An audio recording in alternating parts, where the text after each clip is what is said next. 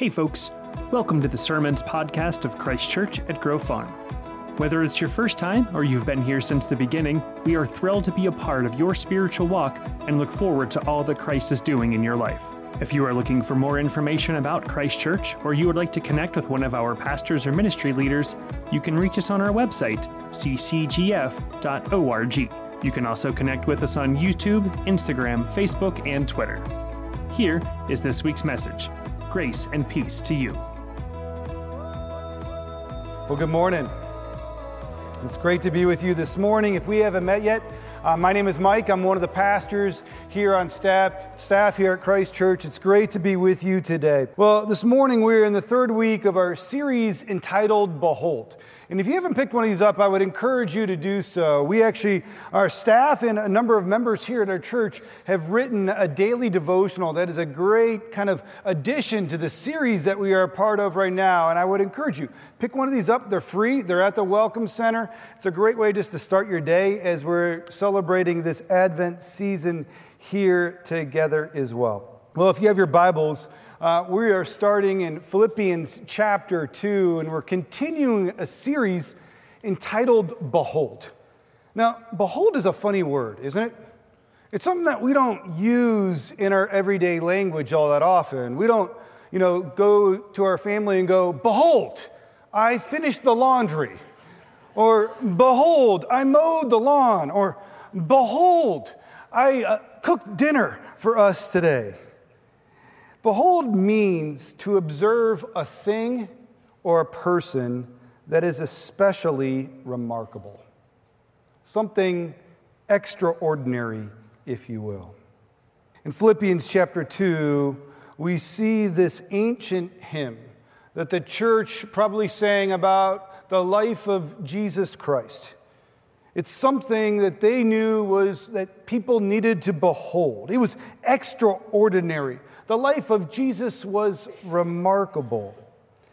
I like to think of this, this hymn through a series of images, and it reminds me of a piece of audiovisual equipment called the film strip. I think we've got a picture of the film strip uh, here this morning, a film strip projector, if you will. You guys remember this? you adults in this room, when I was in elementary school, kids, this was as good as it got when it came to technology in our room. Uh, the, audio, the film strip would project an image on the wall, and then if we were lucky, there was a cassette tape that went along with it, and the teacher would press a button, and it would tell you what that image was. It would give you a description of that image. I like to look at this passage as a series of maybe four images, if you will. Four different scenes in this hymn that the church sang that tells us about Jesus Christ. The series started a couple of weeks ago when Pastor Craig taught from verse 6. It's the, the first scene of the life of Jesus, if you will. The scripture says this Jesus, who being the very nature God, did not consider equality with God something to be used to his own advantage. Scene one, the first image Jesus was God. And he chose not to use his authority and his power for himself. Rather, he used it and he gave it away. Friends, that is something to take notice. That is something to behold. Last week, Pastor Ed continued this series by looking at verse 7.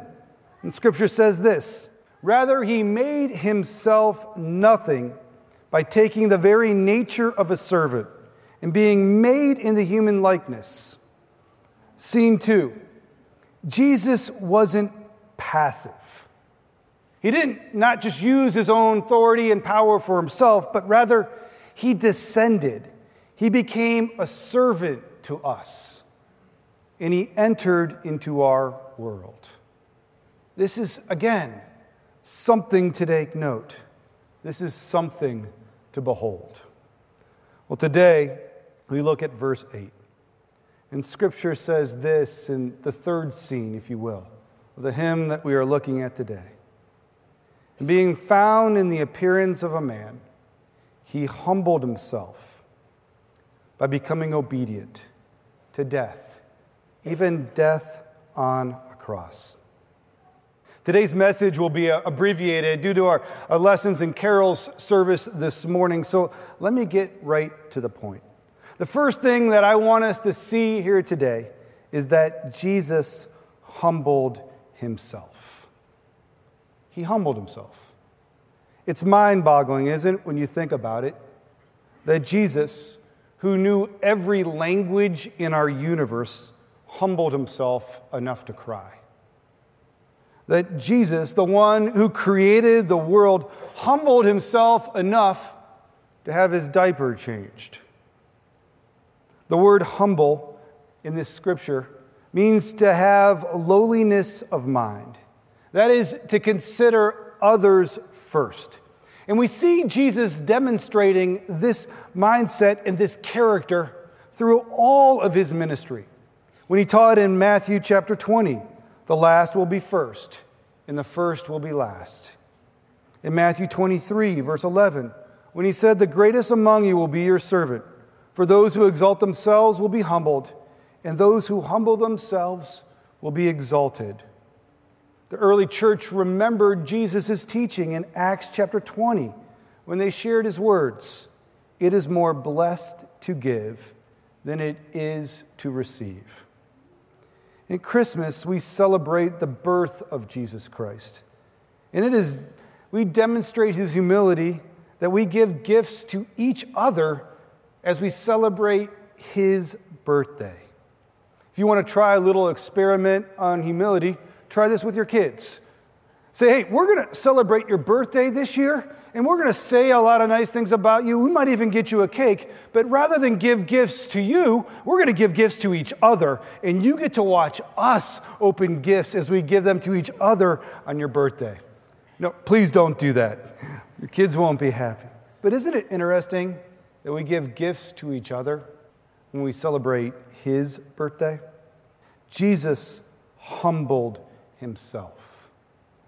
Second thing that we see in this scripture this morning is that Jesus' love is expressed in self sacrifice. Verse 8 says that he was obedient to death, even death on the cross. Jesus' love is certainly something to behold. His love for the Father caused him to obey, even when the cost was greater than we want to imagine. And friends, his love for us is perfect. Long before the arrival of Jesus Christ, the scriptures told of a coming Messiah that would sacrifice.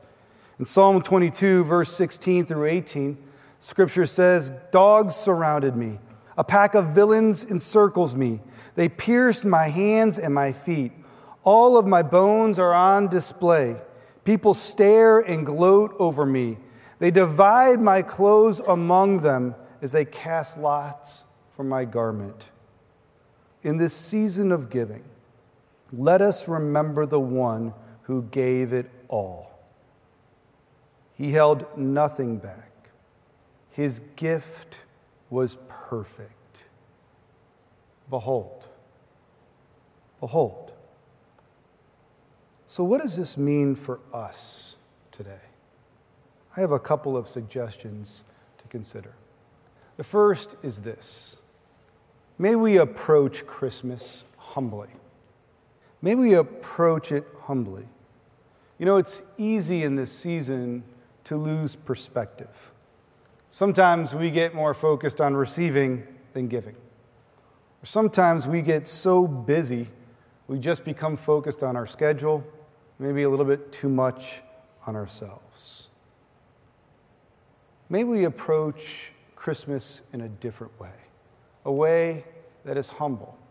Years ago, um, I, for my work, would travel a lot. I was a consultant and would go to churches around uh, the United States and Canada and help them grow by identifying the challenges that were, they were facing and creating plants where they could grow and overcome those things so that God could be more known in, in their city. And this job would actually cause me to travel a lot. And for those of you who travel for business, you know that this is kind of a plus or minus. But I learned pretty quickly that if I was going to travel as much as I, I was, I needed to pick one airline and fly that airline again and again because I wanted to achieve a certain level of status, if you will. And I did. I achieved a very high level of status during this time because I traveled quite a bit. And the status would give me gifts. Gifts like I got to go on the plane first before everyone else. There also was this little aisle that I got to walk on that had a mat. Then other people had to walk on the other aisle that didn't have the mat. That also made me feel very important. But most importantly, the thing I loved about my status was the gift of upgrades that I would often receive when I was traveling. When I would get bumped up to first class or, or get a better seat on the plane, it was something that I enjoyed so much because I was working so hard and it gave me a little more comfort, a little more space where I could answer some email, stretch out and take a nap, or just reflect on my day. But friends, I, I never really considered that this was a gift that I could share a gift that I could give away. I read a story this week of a young man named Jack. Jack was on a plane and he did not consider the gift that he received that day, this seat, as something just for him, but rather he considered it humbly and he decided that he wanted to give it away. He was flying from London to New York City to go visit his family. And he decided, I want to find someone else that can sit in my seat. So after the plane took off, he started walking back in coach looking for someone that he could bless, for someone that he could give his seat away. And he came across an 88 year old woman named Violet. I think we have a picture of them here this morning. Violet was sitting in the very back of the plane, the last row, the seat that was right next to the toilet. And later she said she had never flown first class before in her life. And Jack asked her if he, she would like to trade seats with her on the plane. And reluctantly, she eventually chose to do so. And she had what she described as the, the time of her life. She got to eat on white tablecloths. I think we have a picture of that as well. And she was so overjoyed by this gift that she was receiving that the crew actually came in and took pictures with her as well as they celebrated the flight that she was on. But this all happened because of a young man who chose to approach his flight and the gift that he had received humbly. He looked for someone else and lifted them up above himself. As I studied this this week, I found out that this is kind of a movement that's going on. I found another businessman who lives in Grand Rapids, Michigan, who flies every week for his work and every Friday, as he's flying back home, he looks for an opportunity to give away his first class seat to a military serviceman or woman. And he says, I get to fly home every weekend for my work. But some of those that serve our country, it's a lot longer than that before they get to fly home and see their loved ones and their families. So he said, I, I want them to fly home in luxury in first class. Friends, this is how God calls us to live our lives as well not just in Christmas time, but every day, humbly. In Zephaniah 2 3, the scripture says, Seek humility.